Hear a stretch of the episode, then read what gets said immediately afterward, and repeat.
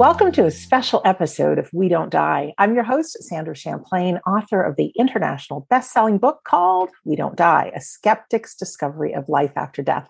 And just a reminder that you can find past episodes of both my podcasts, because I also have Shades of the Afterlife on iHeartRadio, and all the good things that we have coming up online, including our free Sunday gathering, which in each and every one, there's a demonstration of mediumship. It's just amazing. Plus, we offer online courses, free events, and so much more. But everything can be found at our home base, which is we don't die.com. Our guests today are filmmaker Stephen Berkley and Joni Gommo. Our community has been given a special showing to a new film which can really impact the lives of those bereaved or those looking for evidence of the afterlife. And I'm grateful that I got a special showing myself. So I'm able to offer it to you guys today. It will be run for our community for um, from the dates December 22nd, 2021 to January 1st, 2022.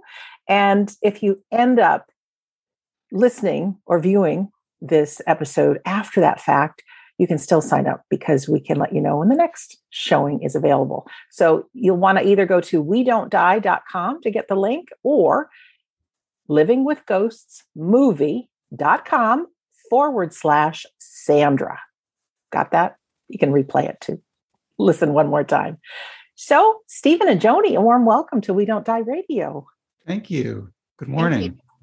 So happy to have you here. And Stephen, you're in Connecticut and you're in Georgia, right, Joni? I'm in Georgia, yep. Wow. Wow. And I'm in Rhode Island. It's a warm winter day, which is strange, but it's nice. So we are recording this just before Christmas time. And you guys have a very special story. And I'm so thrilled that you gave me a special copy to watch the film. But Stephen, let's start with you who are you and what the heck happened that you wanted to create this film? I'm Steve. uh, my dad died about 10 years ago, and my mom completely fell apart. Understandably, she had been by his side for 60 years, and she just didn't, she was disoriented when that happened.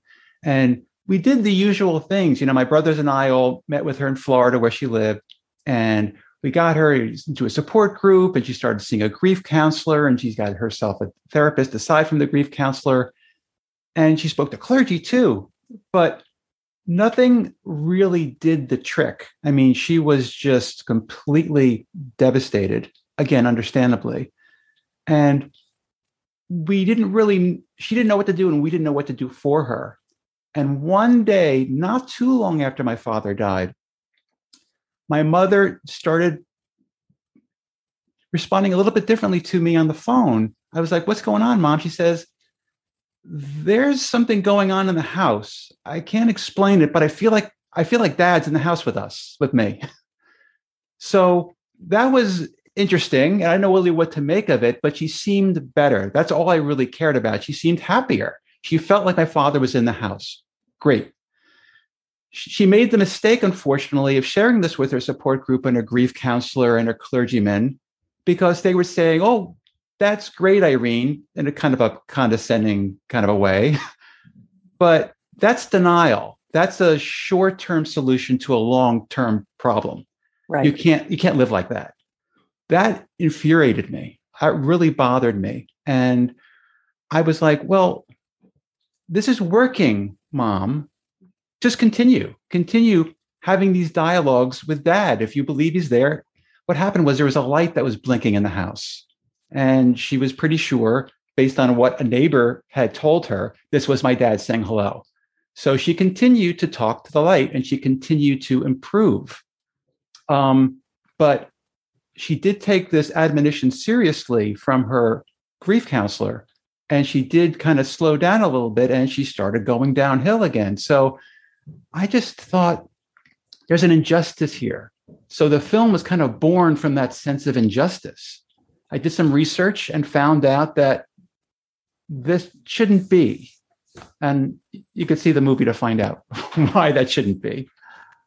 Well, it's a, a big, big deal, the project that you've taken on. And I'm sure that it's one cost a lot of money, but two, it's taken a lot of time. You have so many interviews with so many people, both pro and con, researching the afterlife.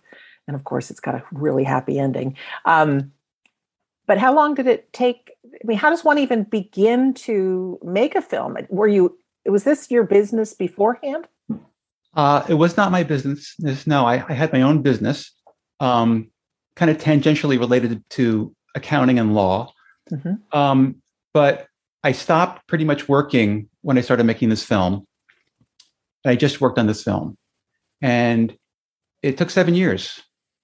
So I'm not a veteran filmmaker. I'm, I'm, a, I'm a writer. I've written for television. I've been in the entertainment side of, of, of, of law and, uh, and accounting in some enterprises. But this is my first foray into a feature film.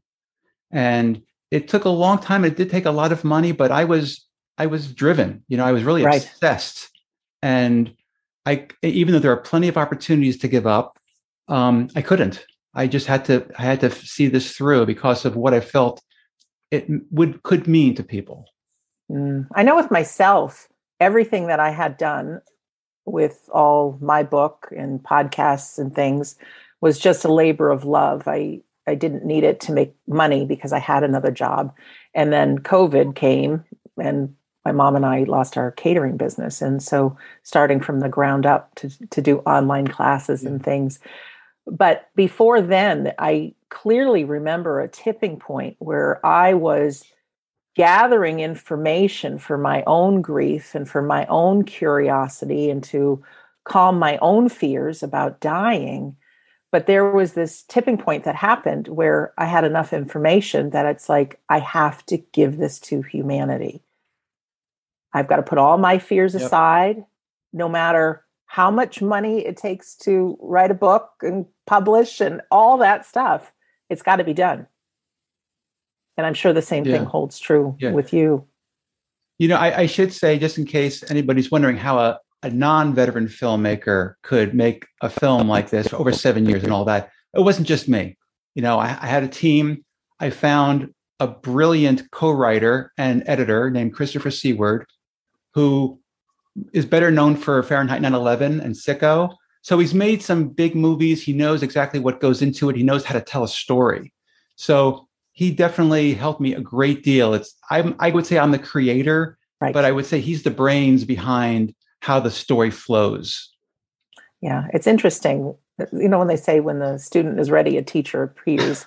Well, right. when a project like this is ready, I think there are unseen forces that all come together. Even us meeting and me and our community here helping to share the good word. You know, I I think uh, yeah, there's different coincidences that happen, but it could be just somebody whispering in our ear right. to listen at a certain time or go to this website at a certain time. Joni, I want to ask you a little bit about you and how you came into this before we talk more about the film. Who are you? Well, I am a, I've been a, a, hospice nurse. I've worked other areas, ER too, but mainly hospice. That's my first love. And, you know, I went into nursing after having had my own after death visit.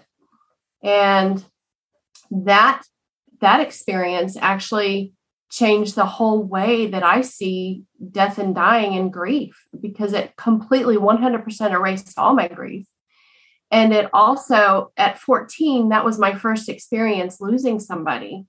And so I was afraid of death, you know, didn't know what it was. And when I had that experience, it literally erased every bit of fear I had about death. And it it made me, I, I knew then that I would go on to do something in a field that had to do with death and dying. And, and the obvious choice for me was nursing in particularly hospice nursing. And right after that experience, I became a hospice volunteer until I, right up until I went to nursing school. And then my very first job right out of nursing school was in the hospice that I had volunteered with that whole time. So for me, it I wanted to I wanted to be close to people that I knew were terminally ill because I knew that I had some good news to share with them. And I knew that I could help them understand there's nothing at all to fear, nothing. because I had seen what lies on the other side. I got a visit, I got a little tour of heaven. And, and I, I understood that there's nothing at all to fear. It's just beautiful and goodness and and eh, eh, you know it was it was it was a positive experience for me and so my whole career was based on on giving taken away or helping to alleviate some fear that comes with dying not just for the patient but for their families as well yeah very important and then you saw the movie and then I saw I saw a trailer and and I you know I reached out to Stephen. I'm like, I don't know how, what capacity I could be involved in, but this speaks to me on a soul level. And so I began, you know, working with him and and I b- believe in the film, obviously. You know, it's I feel like it's my baby also because my I feel like I getting the word out about this film and it's hope, it's giving hope to people. Just like though you see the woman in the film she's she's just devastated for for a really long time after she loses her husband and to see her literally see the light come back in her eyes is such a beautiful thing that if we can give that to other people when they're going through this m- most awful pain that you could ever experience if we could give them back that light in their eyes i feel like we're doing something for humanity that is beyond anything. You know, giving somebody back their life is priceless. And I want to be part of that. Oh, beautiful. Before we leave our episode today, um, towards the end, would you tell us about your experience? What had happened in your near death experience? I I will. I would. Okay. Well, that's a, be a little preview coming to everybody that's uh, listening or viewing this right now. And Stephen, the title is very in your face, thought provoking, living with ghosts. Some people, well, I think it's actually a genius title. And and I did the same thing with my title, We Don't Die, because it's in your face, because it's like, yes, we do, you know. but I think after watching the film, I kind of get why you titled it that. And it really is thought provoking. And what I find interesting as well, just from the people that I've met, is there's a lot of people that are steeped in religion that think you shouldn't talk to the dead, let them rest, you know? And there's also people that just don't believe. And there's also people that I do believe, and I just want more reasons to believe. So I think within your film, no matter who you are, it, it like speaks to you. Mm-hmm. Can you talk a little bit about the title and uh, maybe some of the people that you interviewed. I'd love to talk about the title because I felt like I got into some hot water because of the title. Um, I had a long list of titles I was considering, and I really could not find the one that made me just ecstatic. So I struggled with the title, and I, I struggled with this title, especially because there was a little bit, I was getting a little bit of pushback for the word ghosts. Ghost is apparently pejorative to a spiritualist. I showed the film to Bill Guggenheim, who yeah. you probably know, Sandra, and you, your listeners probably know, who wrote the seminal work "Hello from Heaven." About, I guess that he's he coined the term a, a, after death communication. I believe is that right? Uh, that was Raymond Moody, but he gave the most groundbreaking book on the different signs that people get from heaven. He was the first one from right. that with Hello from Heaven. So I won't, I'm not going to go as far as to say he was my hero, but he was somebody who I admired for what the work he had done, and he laid laid the groundwork out for my kind of film. And I sent the film to him, and I said, I, would love to get your response to it." And he wrote me back a, a, a kind of a dressing down, letting me know that ghosts is not the an appropriate word to use for any film, and he will not see a film. He boycotted the film. okay. Wow. Ghosts conjures up spookiness and haunted houses and Halloween, and we don't want that association. Well, I can completely understand where he's coming from. And let me tell you where I'm coming from, Bill. Where I'm coming from is this this is purposely a mainstream film. I did not want to preach to the choir. I want to speak to people on the fence who aren't really sure what's going on in the world. And so I made a film that kind of covered both sides. And I think if you see the film, you'll kind of get a sense where I'm leaning. But I do want people to see it as an objective observer and like I was, and just being an, an just just taking the information in and assessing it because this is real people having real experiences in real time. There's no recreations. That's one of the things that people have asked me after seeing the film. Are these reenactments? They're not reenactments. Things are, it was kind of filmed like a reality show. So things are scheduled. You know, conversations are scheduled and there has some choreography because the camera's got to capture the person talking. So sometimes things might look a little bit um, contrived, but there is no contrivances. It's all real stuff. Mm. And you're right about after death communication being Bill Guggenheim. I was thinking near death experience. That's Raymond Moody. Uh, but I really enjoyed how you did it because, like I said earlier, no matter which camp you're in, I think you can be lured into the story. Mm-hmm. I belong to a fairly large grief group on Facebook. And anytime I've posted anything about life after death, I mean, they truly get offended. And I get it because I know to be in the throes of grief myself, sometimes you just want people to under that understand. Mm-hmm. So I find that your film speaks to that audience because they are deeply bereaved. They are looking for help me ease my pain.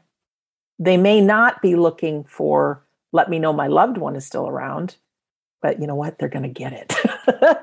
you know, they they really are. So I mean, you speak to that, and I think um, we won't get into the good stuff because we, we want people to come in and see the film. We do. Um, yeah. And, you know, people who are listening or viewing right now, you can make a donation towards the film or you can watch it for free. Uh, donation's not a bad thing because I, I do know that Stephen reached deep into his pockets and over seven years didn't work. And it takes money to put this on public television. So we are doing a fundraising for that. But you can give after the fact or not at all. But, you know, you can come watch the film. But I think during it, um, there's things that happen that I wasn't even too aware of with all my afterlife research. So I think there's some really good things.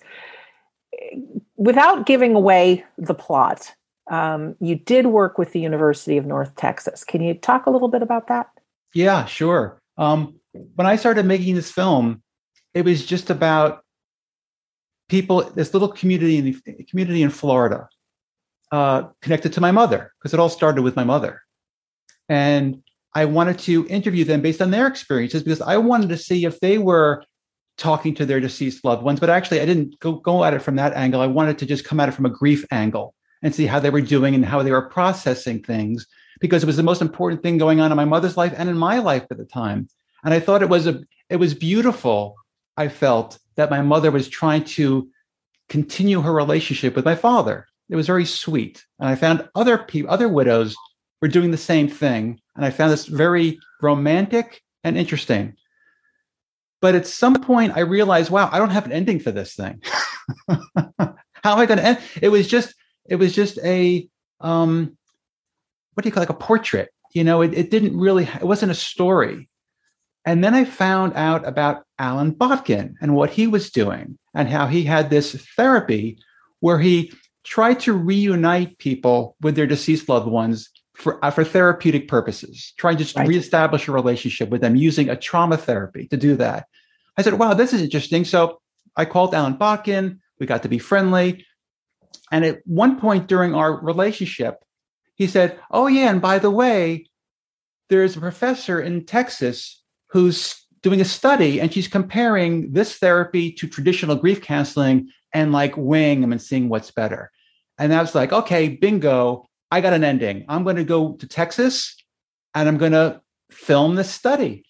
And it is a groundbreaking study because it's the first time, I believe, I know there's some other work going on at the University of Arizona too, but I believe this is the first time a university has facilitated after death communication. So, in a way, they're kind of putting their imprimatur on this technique, which is huge for the spiritualists, right? They're getting they're getting sanctioned in a way by by by, by higher education. Oh, I think it's great. It's time. You know, it's mm. past time, actually. The research that I've done, more people believe in the afterlife than don't. But each one of us human beings has this little voice in our head that we need people to accept us as good people, mainstream, not far out. We are we don't want to risk losing relationships. If people could only put on loudspeaker their belief in the afterlife, their belief in the afterlife, they'd find everybody says, Oh, I believe too. I believe too. I just never wanted to say anything. So I think it's going into 2022 now. I mean, it is time for science and universities and mainstream people that we trust, some of the doctors and scientists and, and things, to say, you know what, this is real. This is real. And it's a big deal because it changes lives and it saves lives. I think we've all experienced grief. And although I was not going to end my own life, I hit such a low that I could totally get the people that do how bad it hurts. And if you're somebody who's grieving right now, um, be sure to go to we don't die.com and scroll down and join our our club, our insiders club. It's just my mailing list, and you get a free copy of How to Survive Grief, and then also access to my book. And chapter 10 is uh, all about grief. Um, but there there is so much more, and to just find out about this methodology and Alan Botkin and what's happening is, I think it's, you know, it's really time. It's time. Yeah, it it's true. Out. And I was just I was just talking to Joni this morning about this because she asked me, "What do you tell people when you when they ask you, well, when did you become a believer and how did it all happen?" And I told Joni what I'm about to tell you and your listeners. I don't tell people I'm a believer. I tell people I believe in the therapy that's featured in the film because I took a page out of Alan Botkin's book. Alan, when Alan Botkin is asked the question, mm-hmm. are these real interactions with the unseen, or is this just the person, the, the, the survivor's imagination? And he tells them it doesn't matter. This is about healing. This is not about anything else. I don't want to get mired in the debate of whether or not this, the personality survives. Right. right. That's that's a distraction. If we focus on the healing, there's really no room for that kind of conversation, even though it's an important one. But he prefers to take himself out of it. And I'm deciding to do the same thing because let's focus on the healing aspect to what these communications are doing. That's right. And you know what?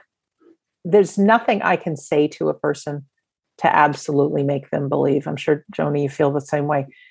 So let them be in the driver's seat, let them go on their own journey.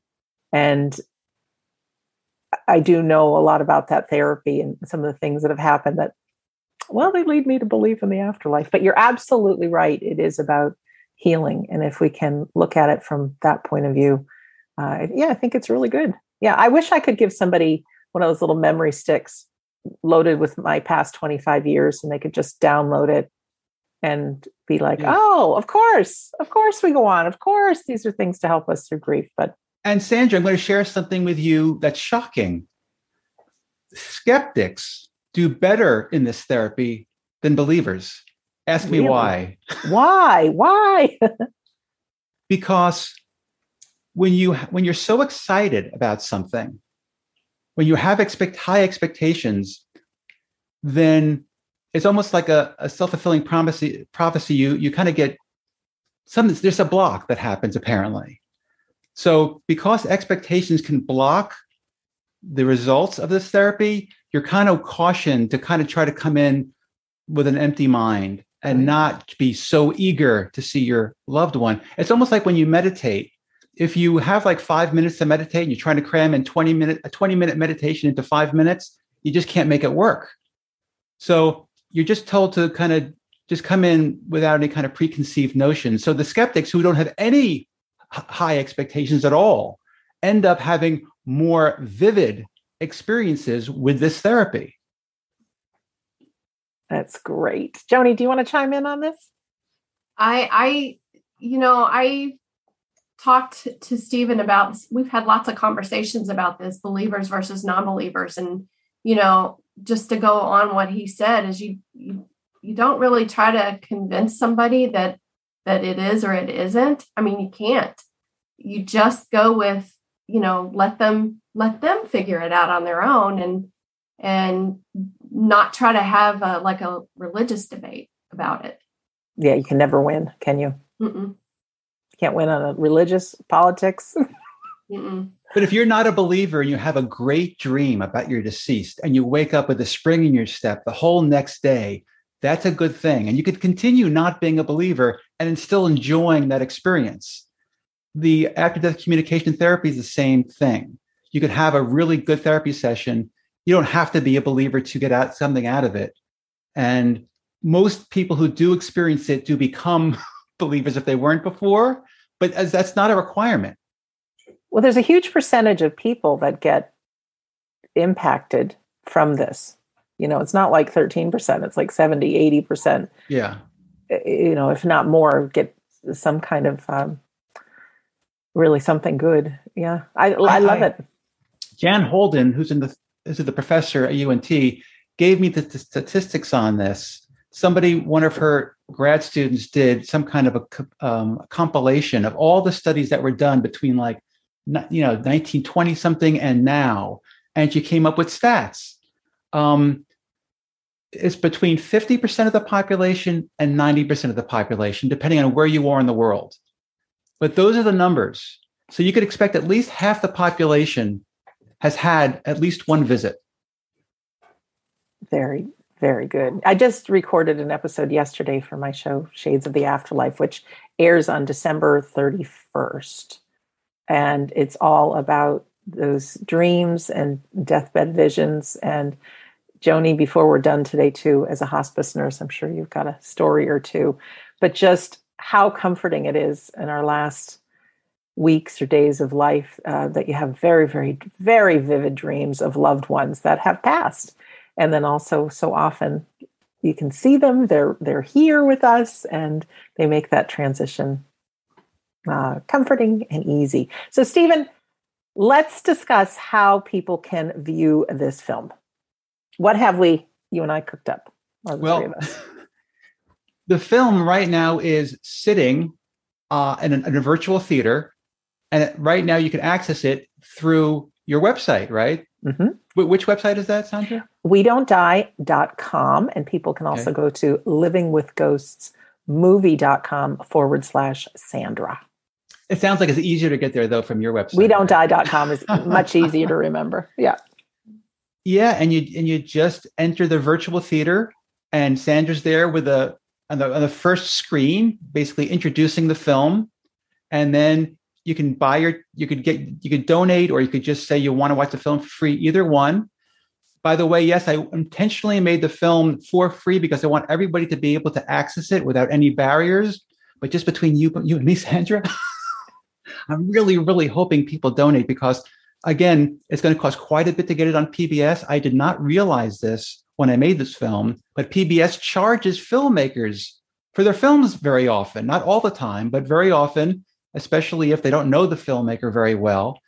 It's going to cost probably about $40,000 for me to make a version of this film for PBS and cover all their fees. And I don't have that right now. So if if your listeners feeling they like the movie and they are, I'm, they're aligned with its message and they want to help me, I I would be very grateful if they did. Yeah, and I I gave myself I know I think it's at the twenty five dollar cost. You get all kinds of background. I don't know if it's directors cut things, but some there's like twenty something hours of research and and other interviews that are part of that. Right, right. Do you try to give people some incentive to donate. Mm-hmm um, there's there's a, tw- a $25 break where at that at that price point you can get access to about 20 hours extra footage which includes raw interviews with the experts and it's great just seeing the, the raw footage because you get to see the experts say hmm i wonder about that and scratch their beards because that's just, just real human stuff And so there's, there's a lot of great material that just didn't make it into the film. And so it's just worth it. It's almost like another movie or another three movies in this extra footage. Plus, all the deleted scenes are in there and just some extra stuff that's kind of tangentially related to this topic that I just collected since the film. Yeah, I think a lot of times people think, you know what, I'm just one person. What can I do to make a difference? And you don't have to write a book and you don't have to make a movie, but sometimes just sharing on social media or sharing something with your friend, I can't tell you how many people have written to me about the stuff that I've put out in the world and the difference that it's made and then living live and then also unfortunately some of the deeply grief stricken people they want to join their loved one and they actually take their own life. And to know that this conversation watching a film reading my book listening to a podcast that it has the potential to help people on so many different levels wherever they are in their grieving journey or their life journey. You know i just ask people you're just one person so you can share you know? So yeah. Send them to my site we don't die.com there's a movie to watch. Um yeah so and then after the fact so there's definitely going to be people that watch this or listen to this after january 1st 2022 sandra can i brag about the movie a little bit oh please in case, in case people are wondering if this is any good this film I get to share, I get to report some exciting awards. So the film right now is in the film festival circuit. So it's not publicly available. It's, it's available here because this is considered a private event. As long as we keep it private, I could show it and it doesn't run afoul of any of the festival prohibitions. So it's in the festival circuit right now where it's won eight awards, including Best Documentary and Best Feature Film in North America.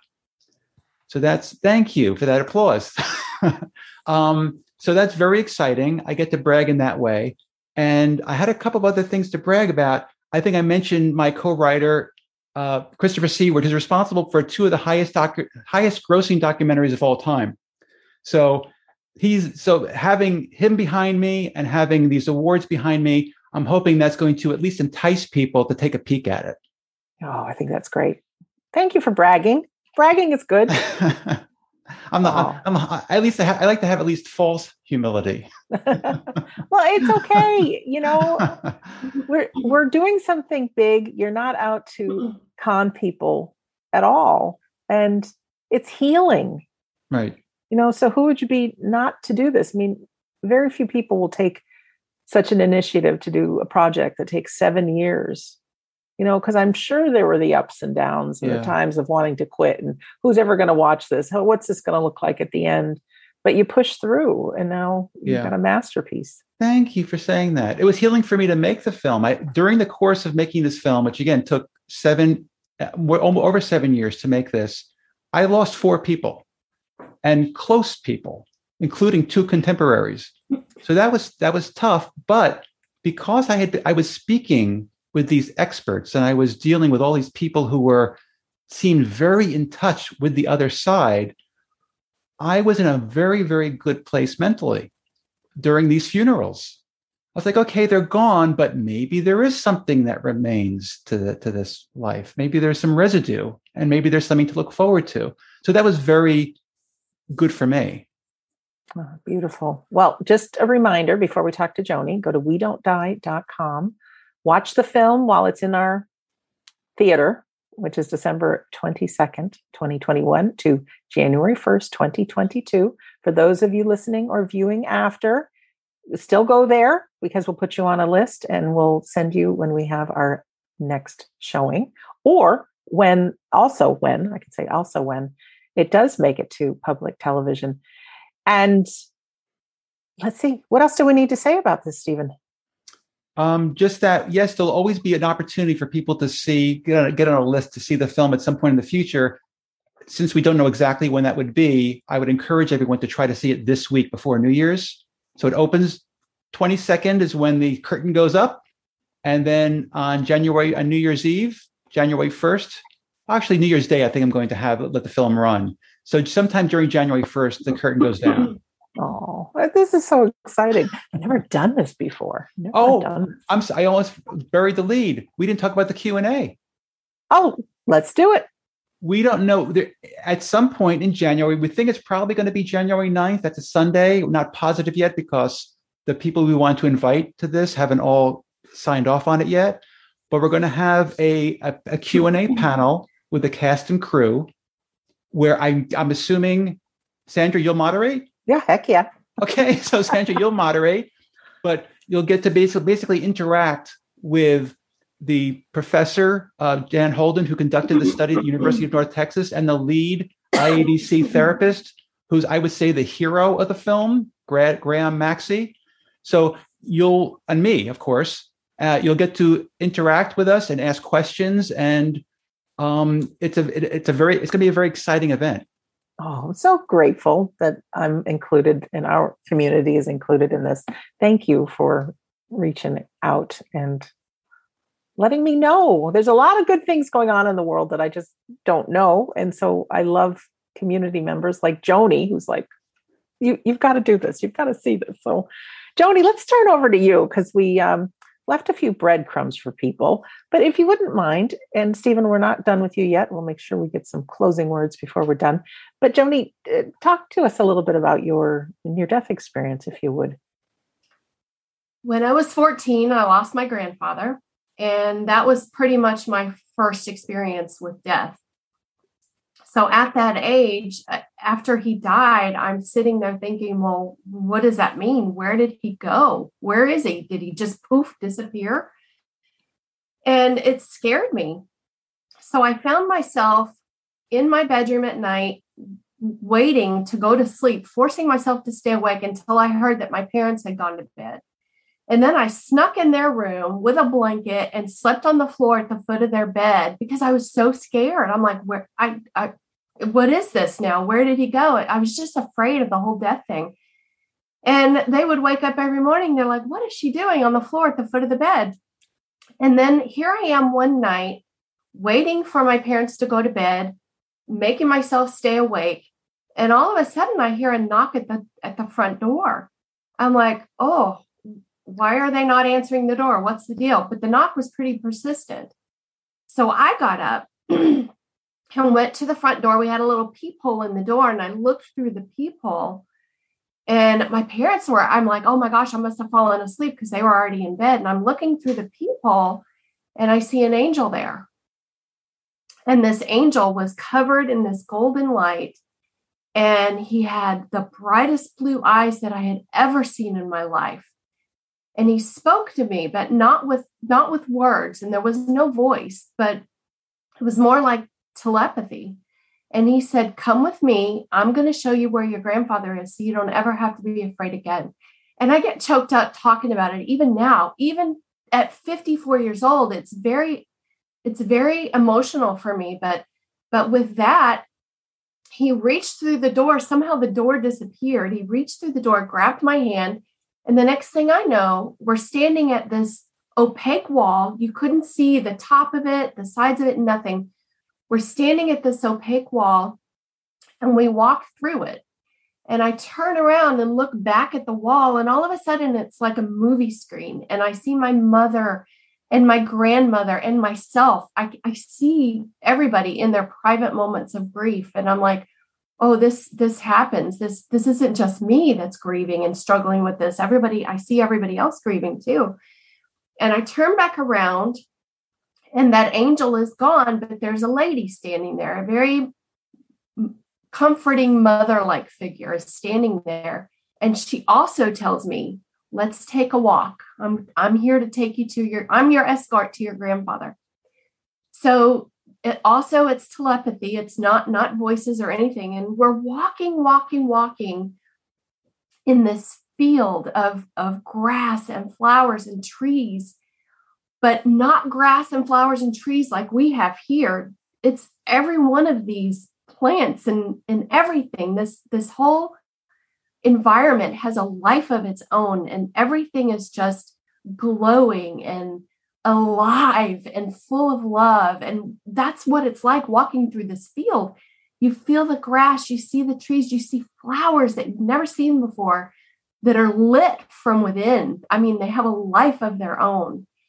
And it was just amazing. But we're walking, walking, walking off to towards a lake in the distance. You know how a lake has when the sun shines on it just right, it looks like diamonds on the water. That's what it looked like to me, but it's way off in the distance. But before we get there, off to my right is a little wooden footbridge. And I suddenly had this overwhelming magnetic pull to walk across that footbridge. And so I start wandering that way. My escort, the lady, puts her hand on my shoulder from behind and said, Not yet. It's it's not your time yet. I, I still get very emotional, but I understood in that moment that that that's where you go across that bridge and off to the the wherever you go that's heaven over there. That's another version of heaven but i wasn't allowed to go that direction yet. So instead we went to the left and on towards the lake. As we get closer and closer to the lake i see that there's a young man looked to me uh, to be in his 30s mid 30s maybe and he's on a sailboat sailing on this lake and he was so healthy and young and you know strong and happy and i could see all that even though he was far away i could i could feel that happiness coming from him. And she said that's your grandfather. And look how great he's doing. And she said you, you know you don't ever have to be afraid again. And i was like just blown away blown away and we leave the lake. I wasn't allowed to have any contact with him, but he knew I was there. And I knew he knew that I was there. So that was beautiful. That was really beautiful. And it touched me. Obviously, you can see this. But then we turn around and we walk back to that opaque wall. And she says to me, When you wake up, it will be your 15th birthday. And you will know that your grandfather gave this to you as a gift. And with that, I woke up in my bed and it was my 15th birthday. And I knew, I knew without a doubt that I had been to heaven, that my grandfather gave me that birthday gift and took all that fear of death away. It was gone, it was just gone. And I sat in my bed and I sobbed and sobbed and sobbed. And it wasn't a, it wasn't a grief or a a painful it was it was relief it was cathartic. It was that i oh my god i know what happens when we die now. I know where we go. I know there's nothing to fear ever ever ever. And somehow i've got to i've got to share this. Well at 14 there there was i didn't know what to call what happened to me. I knew that it was more than a dream. I knew that. I didn't know how, what to call it or anything. And I called my mom at work. She worked five minutes away. I called her at work. I was sobbing hysterical on the phone. She's like, Oh my God, what's wrong? I'm like, I'm fine. Everything's fine. Everything is wonderful. And she's like, I'm coming home. So she came home and I told her my story. And the next day, I went straight to hospice and signed up to become a hospice volunteer because I was I was that driven and that compelled to want to be around people who were dying. I I felt almost that they were they were they were between I knew that they were between this world and the next. And I didn't want them to fear anything. And if I could share anything as a 14 year old girl, I was going to share my story if they wanted to hear it.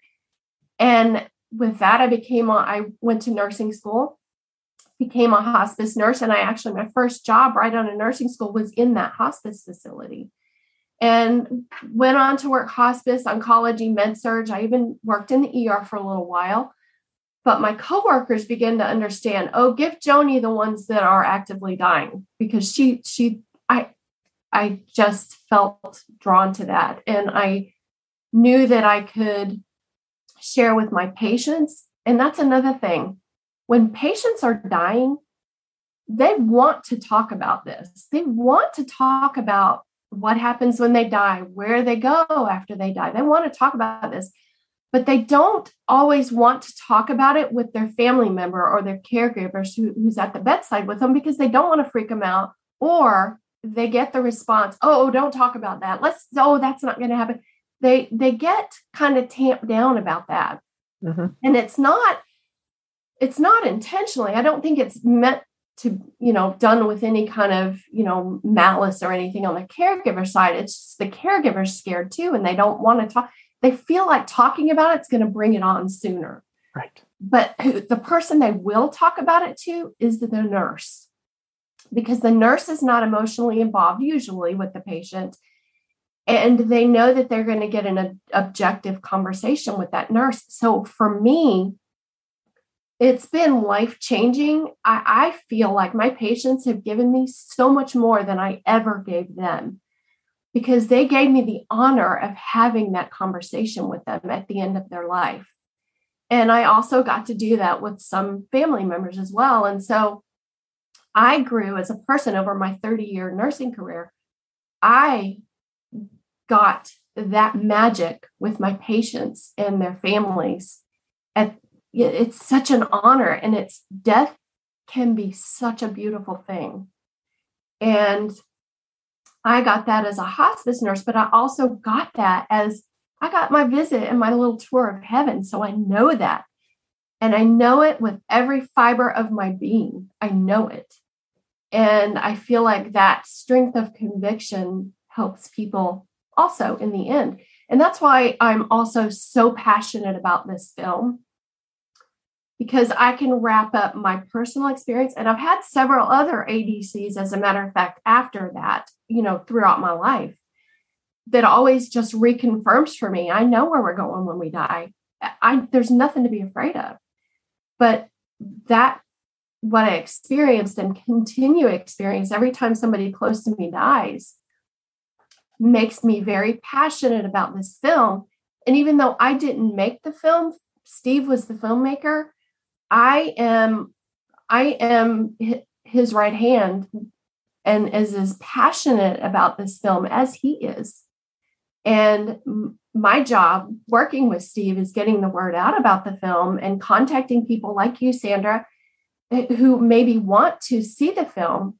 And i i just feel I, I, feel so passionate about it because of my own experience. And so that's my role as steve's uh, associate producer and outreach producer with this film well any great project needs different types of individuals involved i remember malcolm gladwell's book the tipping point you know how mm-hmm. things just go universal and while there has to be somebody who's got the dream and the vision there has to be people that love to share and that people trust. And Joni, I've got to tell you, I don't know you well, but I wouldn't mind having a person like you by my bedside in those last moments. And do you have any stories that you remember offhand or of people before they pass looking into heaven and I do, I'm, yeah. I'm sure as a hospice nurse you mm-hmm. witnessed a lot of that.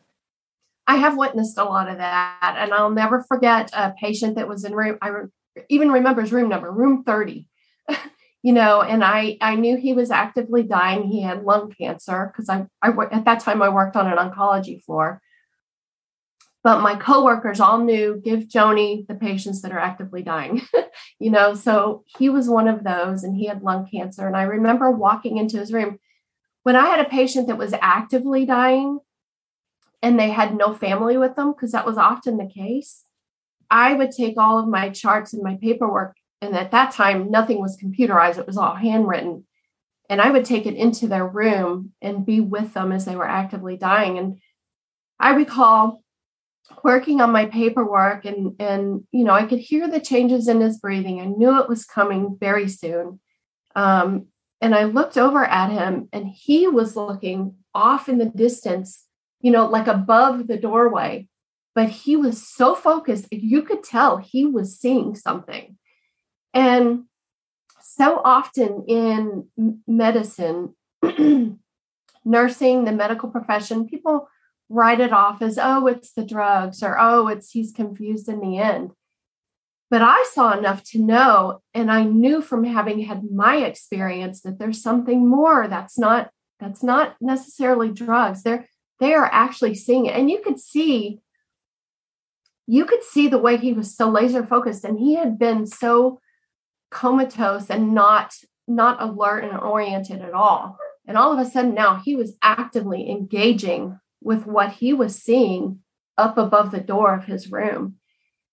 And i to witness that was magical. I mean again i'm on the i felt like i was the one receiving a gift you know receiving something confirmation. And he was having a he was having his words were incoherent but i knew he was having a conversation with someone. Because you can tell by the pauses that you take and the the way his expression changed and then he reached up his hands oh. he reached up his hands and and he was gone that was it he was gone and i i felt it in the room i i could feel that transition taking place within my body. Something was tingling within me and I could feel it. And after he was gone, you know, I had a little ritual with my patients that I did where I closed the door and I said a little prayer with them and I'm like, go on, this is your this is your time. Go on, enjoy it. You're in a beautiful place and happy journey to you and then I would I would do my aftercare and things like that. But that was my ritual. I still get choked up about this stuff, you know, and and I'm I'm 54 years old, and that was probably 20 years ago. But I still, it's so meaningful to me. And I've had uh, I had an experience like that even with my my own father when he died. He saw his thing was his dad. My grandfather had passed away years before, but there we were around my dad's bed and he was also comatose nonverbal. But he woke up and he said, You know, I'm coming, Dad. I'm going with you. I'm going with you. And he always he talked about, and we were like, Who are you talking to? Who who are you? Who's in the room with you? And he's like, My dad. He's come to pick me up in that old Cadillac of his. And and it was just the coolest thing because he was clearly talking with my my my grandfather and my grandfather had clearly shown up in his old Cadillac to pick my dad up. And he smiled at the last minute and then he was gone. And you saw this peace come over his face, and that was it. And I knew for a fact that my grandfather picked him up in that old Cadillac and off he went. And it was a it was a it was a beautiful death. You know, and people don't think about death being beautiful. But so and if you can it, yes it's painful and it and it hurts and there's a lot of grief associated with that but if you can put that on the back burner for just a second to be present with that person that's dying death can be such a beautiful beautiful thing and to share that with somebody is priceless and it it changes you. It completely changes who you are. Oh, thank you. I'm going to ask you each for some closing words. But before I do, I just want to share uh, just a little story. It's one of my favorite. It's um, a little boy was in hospice and he didn't have long to go. And he was looking in the corner and he was chatting away to some invisible kids. And the nurse had asked, you know, who are, who are you talking to? And he gave the three names of these three boys that he was talking to. And he passed not long after, but the names of those three boys were the three boys that lived in that hospice room before he passed. And I I, I love that. I mean, it's so comforting. Our life is short, you know, and we all fear death. It's human to do so because we have lives to live here on earth. We've got things to accomplish, people to help, things to grow with, you know, all that kind of thing.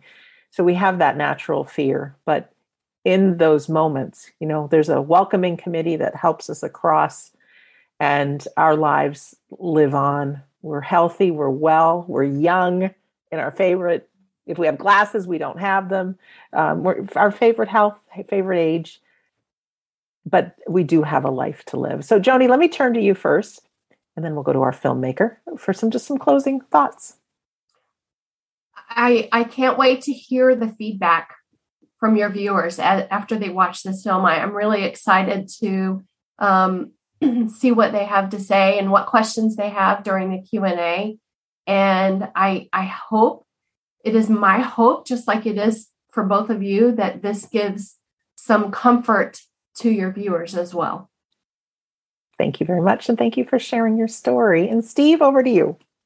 Hey, Sandra, but first, thank you so much for um, hosting this event. I, am trying to share the film with as many people as possible while it's in the festivals, because it might be there for a while.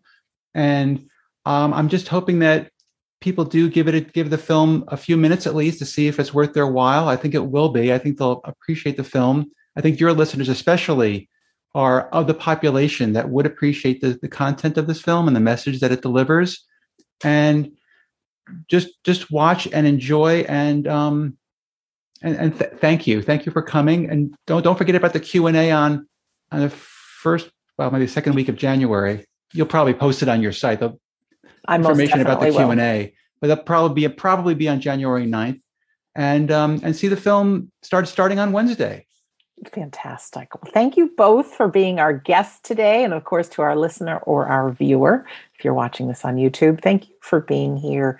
As a reminder, you want to go to we don't die.com and just scroll down and you'll see Living with Ghosts. And you can click on the link and watch the film. You can. And if you are one of those folks that happen to be listening to this after the fact, still go there because there will be an email list you can sign up for, and we'll let you know the next time it's out and about. Again, at we don't die.com, our home base, we have a ton of stuff there. We do weekly classes if you're interested in psychic or mediumship or even want to go on your own journey for your own soul. We have the way to your spirit. We also have a trance and the altered states class where you get an opportunity to close your eyes through most of the class and be led on a journey to blend with that unseen world and our loved ones. We offer some really special things. And of course, we our flagship thing is our Sunday gathering, which is completely free.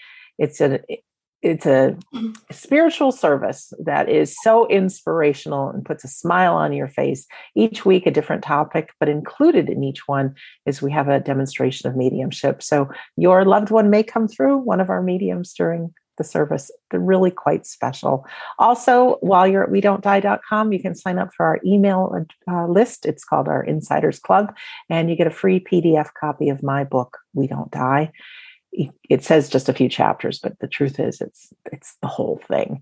And if you'd rather listen to an audio book, just go to the store page and use coupon code FREE, F R E E, and you can listen to me over 13 hours, share my audiobook.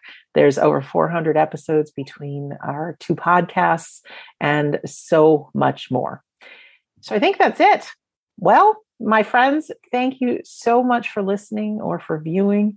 Please know that your life is important while you're here. It really makes a difference to share. Share yourself with others. Be who you are. You're one of a kind. You are very special please remember to go to we don't and scroll down and join us December 22nd through January 1st to watch this great award winning film, Living with Ghosts. So I'm Sandra Champlain, and I do believe that life is an education for the soul and that your life here is important. You've got a whole team of unseen beings cheering you on. You're never alone. You're deeply loved. So we want to thank you for listening or for viewing and we'll see you soon.